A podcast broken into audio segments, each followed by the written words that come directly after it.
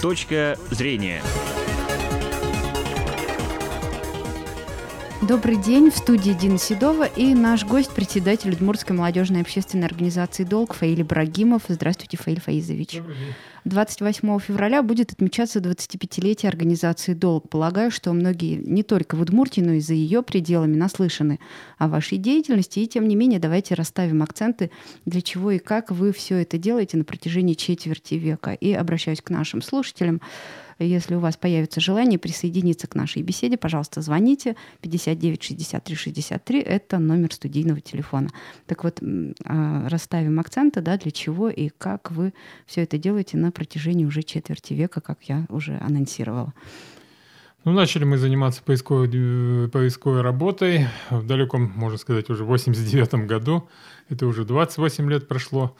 А 25 э, лет назад, 28 числа, вот, то есть это завтра, мы зарегистрировались как э, республиканская организация «Долг». Поэтому э, вот как раз эта дата и берется, что 25-летие.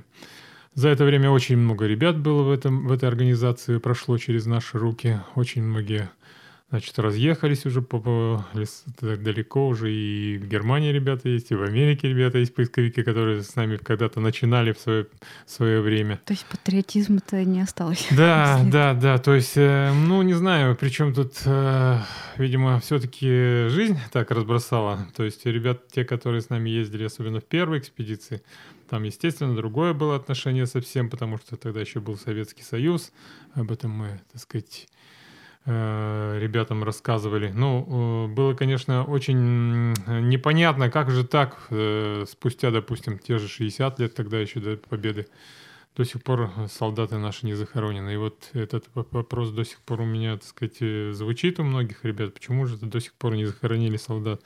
То есть вот с 89 -го года мы на этот вопрос пытаемся ответить, но и не только словом, но и делом. То есть около шести с половиной тысяч солдат-офицеров мы захоронили за этот период, за 25 лет. Значит, десятки, сотни, можно сказать, уже медальонов, естественно, расшифрованы. Вот, э, значит, десятки, тоже, наверное, не сотни, но точно около 50 захоронений сделано в общей сложности за этот период. То есть период-то такой большой, можно сказать, прошел. И вот э, работали практически на всех, на всем, по всему европейской части, по всей европейской части, где проходила война, это и Мурманская область, это и Карелия, это Новгородская, Смоленская, Тверская, э, значит, э, кроме этого Краснодарский край, значит, э, Волгоград, куда выезжали наши ребята. И вот там везде проходили поисковые работы. У нас звонок. Добрый mm-hmm. день, говорите, пожалуйста, вы в эфире. Да, да, да. Э, здравствуйте. Э, разрешите поздравить вас с таким солидным юбилеем. Я пенсионер, звать меня Владимир Павлович. Э, огромную вы работу проводите. Ну, благодарную с точки зрения Спасибо. Ваш, ваших участников. Но, думаю, государство не очень внимание большое уделяет, к сожалению, вам. И у меня два профессиональных вопроса. Я пенсионер, самостоятельно веду некоторые поиски хотя бы в интернете. У меня первый такой вопрос. Э, э, был недавно э, найдены останки в Венгрии нашего уроженца Ижевска, летчика Воробьев Лев Константинович, может, слышали об этом. И застопилась работа на чем? останки найдены, надо было ДНК-анализ провести. Провели анализ и сообщили, там связывались с министерством всякими, Э, что материал не позволяет достоверно определить. Родственник, племянник был его, жив еще его брат, 84 года. Э, можно ли надеяться, что есть какие-то все-таки способы определения по ДНК родственных связей? Вы этим занимаетесь? Нет, мы этим, конечно, занимаемся, но конкретно мы, конечно, этим не занимаемся, имеется в виду организация. Мы это все, все эти материалы передаем тоже точно так же, как и другие поисковики, поэтому это, конечно, очень сложный вопрос. Мы только начали собирать ДНК-материал всех э, солдат, которых мы находим. И делаем такой вот э, ДНК-анализ. То есть... Или просто тут это в Венгрии все происходило, То есть, может, политические какие-то соображения тормозят? Не знаю, работу? не знаю, не могу сказать, а потому что с этим конкретно, вот э, с этим случаем не сталкивался, но были такие случаи, когда не просто ДНК делали, делали слепок по Герасимову, вот как делали раньше э, слепки, э, значит, с черепа. Если вот, конечно, череп сохранился, делали, по-моему, генерала Ракутина. И вот тогда определяли конкретно, что это вот непосредственно принадлежит генералу Ракутину. А этот конкретный случай я, к сожалению, пока не это самое, даже не слышал про то, что в Венгрии вот найдены останки. Вот, поэтому не знаю, куда даже к вам э, посоветоваться, чтобы вы обратились, потому что если ДНК не получился, э, с достоверностью ведь нельзя сказать, что это конкретно к этому солдату относится. Потому что иногда солдат находит так будем говорить, в большой, ну, так будем говорить, братской могиле, либо в братском, ну, вот как в этот раз в Ленинградской области нашли тоже, прикопали канализацию и нашли вот останки солдат. И, к сожалению, только по медальону определили, что там наш земляк есть. А вот их там было 26 человек. К сожалению, отделить этого солдата отдельно, это очень сложно. Ну, расскажем мы об, об экспедициях, наверное, угу. да, вот уже раз такая тема у нас э, началась. Угу немножечко о тех, которые были самые да, первые. Экспедиций и сейчас, было то, много. Недавно... Мы начинали с Новгородской области, с мест боев второй ударной армии. Вот, впервые соприкоснулись с этой работой. Это было действительно очень интересно. До сих пор, можно сказать, недалеко от этого места мы и работаем, потому что это Ленинградская область, Любань.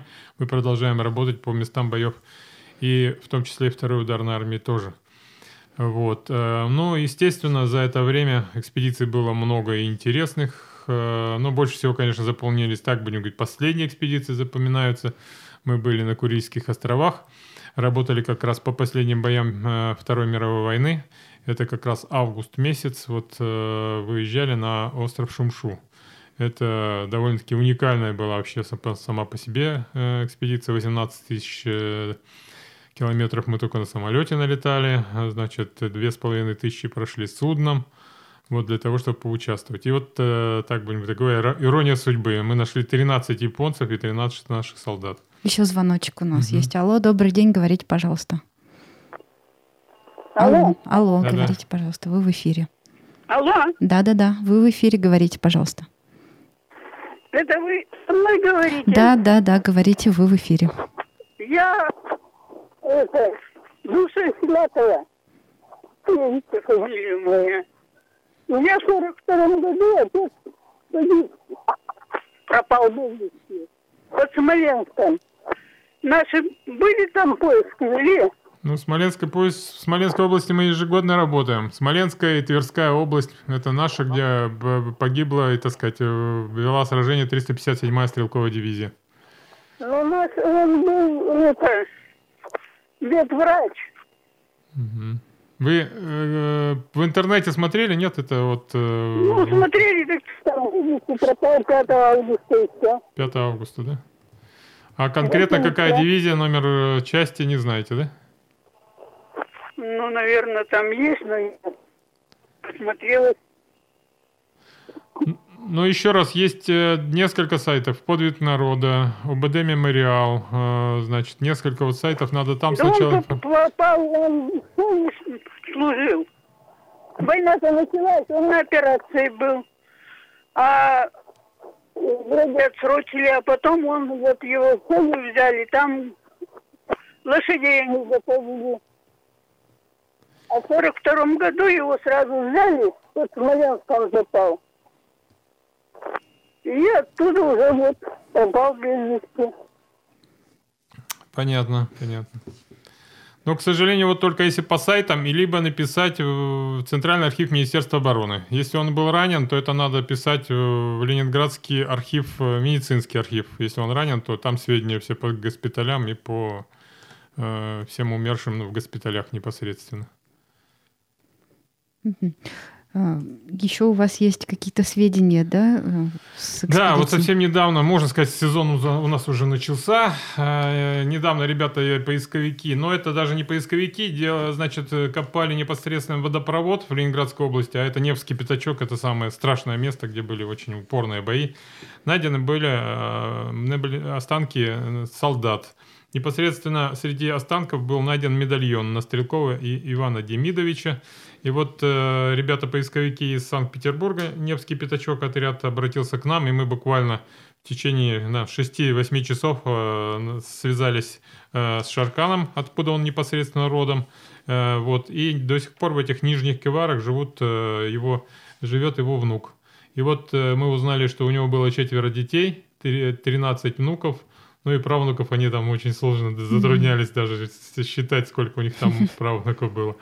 Поэтому э, вот такая вот интересная, так будем говорить, история, которая защите, за, закончилась, можно сказать, ничего не закончилась, потому что 9 мая, по 9 мая в Санкт-Петербурге на Невском пятачке будет захоронен наш земляк. Еще один звонок, э, ответим. Угу. Алло, добрый день, говорите, пожалуйста. Здравствуйте. Здравствуйте. Я хочу вам сказать, выразить большую признательность. Желаю вам всем здоровья, оптимизма спасибо. и продолжать вашу работу. Спасибо, спасибо. И еще хочу, э, это, что вы прививаете патриотизм, чтобы наши дети хотя бы с которыми вы работаете, и они доносят до кого-то, что нет у нас Иванов, не помнящих родства. Спасибо, Спасибо большое. вам большое. Спасибо. Очень приятно. Ну и э, времени у нас не так много остается, да. Давайте мы немножечко расскажем о музее. Это вот тоже очень важная часть вашей работы. Да. То есть не только поиски, да, в полях, э, работы в некомфортных условиях, но и знакомство и ну, Все, что мы приводим, конечно, да, это у нас находится сейчас в ЦДО «Полет» Ленинского района, у нас там помещение есть. К сожалению, это не помещение долго, а именно ЦДО «Полет». Там у нас находится музейная комната, куда мы привозим все экспонаты. Там начинается, так будем говорить, первичная ну, обработка этих материалов. Это же все полностью обрабатывается, это все записывается. Естественно, это не просто так. Кроме этого, несколько музеев, которые были созданы и в строительном техникуме, и в индустриальном техникуме небольшие, небольшие музеи. Ну и большие, конечно, музеи по отрядам. У нас 10 поисковых отрядов, практически у каждого отряда свой музей. И Это вот, по всей республике, ну, да? по всей республике, да, да, да, да, да. Значит, естественно... А музей находится, давайте адрес назовем. Ну, где? Гагарина 23А музей находится. Мы обычно там после пяти часов, это Ленинский район. Вот, во да. вторник, в четверг. Если в, бываете, во вторник, да? в четверг, да, после обеда там можно прийти туда. Если какие-то вопросы, можно я вопросы там задавать непосредственно. Прийти как раз а, по вопросам без вести пропавших. Вот, и, соответственно, эти музейные экспонаты, которые мы привозим, мы их э, приводим в порядок. В этом году ребята ездили у нас э, в Тюмень, там был специальный, так будем говорить, э, специальная смена по обработке вот именно как работать с музейными экспонатами, как их привести в должное состояние. И вот такие, к сожалению, так, таких экспонатов у нас очень много, которые нужно привести в соответствующее состояние, то есть так, чтобы было интересно смотреть и не, эти бы экспонаты не разрушались. Но музейных экспонатов у нас много. У нас и привезены из Мурманской области, допустим, те же носилки, на которых носили солдат угу. во время Великой Отечественной. Деревянная часть сохранилась. Вот представляете, прямо на поверхности сохранилась деревянная часть до сих пор носилок. И вот они привезены к нам в музей. Поэтому таких уникальных вещей, которые э, найдены на полях сражений, у нас десятки. По каждому экспонату можно, конечно, ну, часами можно говорить, рассказывать, что это такое, для чего они существовали, как это все делалось. И, соответственно, можно будет это уже прийти и посмотреть у нас в музее. Ну и кроме того, вы сами выезжаете и Да, мы еще выезжаем, да? да, по учебным заведениям. А, опять же, по предварительным, так будем говорить, э, со звонкам, разговаривая, рассказываем ребятам о музейных экспонатах непосредственно. Вот последняя наша поездка была как раз в Ижевскую э, воспитательную колонию. Угу. Значит, э, мы ребятам рассказывали о поисковом движении, где мы как и занимаемся, что у них есть определенный шанс, все равно есть определенный шанс, потому что есть у нас отряды, которые вывозят ребят из воспитательной колонии даже для того, чтобы mm, хотя да, бы они здорово. увидели жизнь, что это такое, что это не то, что вот они э, так сказать, однобоко эту всю жизнь видят, а то, что есть вот такие вот ребята, энтузиасты, которые занимаются вот и этим делом, непосредственно захоронением солдат без пропавших. Угу. Причем э, вы наверняка рассказываете им о том, что э, те, кого они находят, э, в те годы были такими же подростками. Да, да, да? об этом мы сразу говорим ребятам, что я вообще, когда везу ребята, я говорю, это ваши ровесники. То есть вы езжаете как раз для, на места, где лежат ваши ровесники, 18-20 лет ребятам было. И вот шанс, вот вас есть великий уникальный шанс найти э, имя солдата вот на этом поле сражения. И вот, конечно, сами понимаете, когда ребенок сам находит, а еще когда встречается с родственниками, разговаривает с родственниками, это, конечно, отдельно история. Mm-hmm. То есть э, это настолько это все разворачивается, и душа человека начинает, э, я не знаю, там ликовать от того, что он хотя бы вот вытянул. Он, он последний человек, который вытянул с поля боя солдата. Вот это, конечно, уникально. Угу. Ну, наверное, он испытывает тоже этот вот Ну, это тоже, который да, был, конечно, да, да, не рассказать, как это все это происходило, потому что мы же видим, э, и последнее, так будем говорить, место гибели солдата, от чего угу. он погиб, это и осколки непосредственно в самом солдате, это и как он лежал, как он, допустим, в Мурманске мы даже видели бинты еще перебинтованные на руках и так далее. Это очень сложно и да, тяжело, конечно, тяжело. воспринимать угу. тоже одновременно.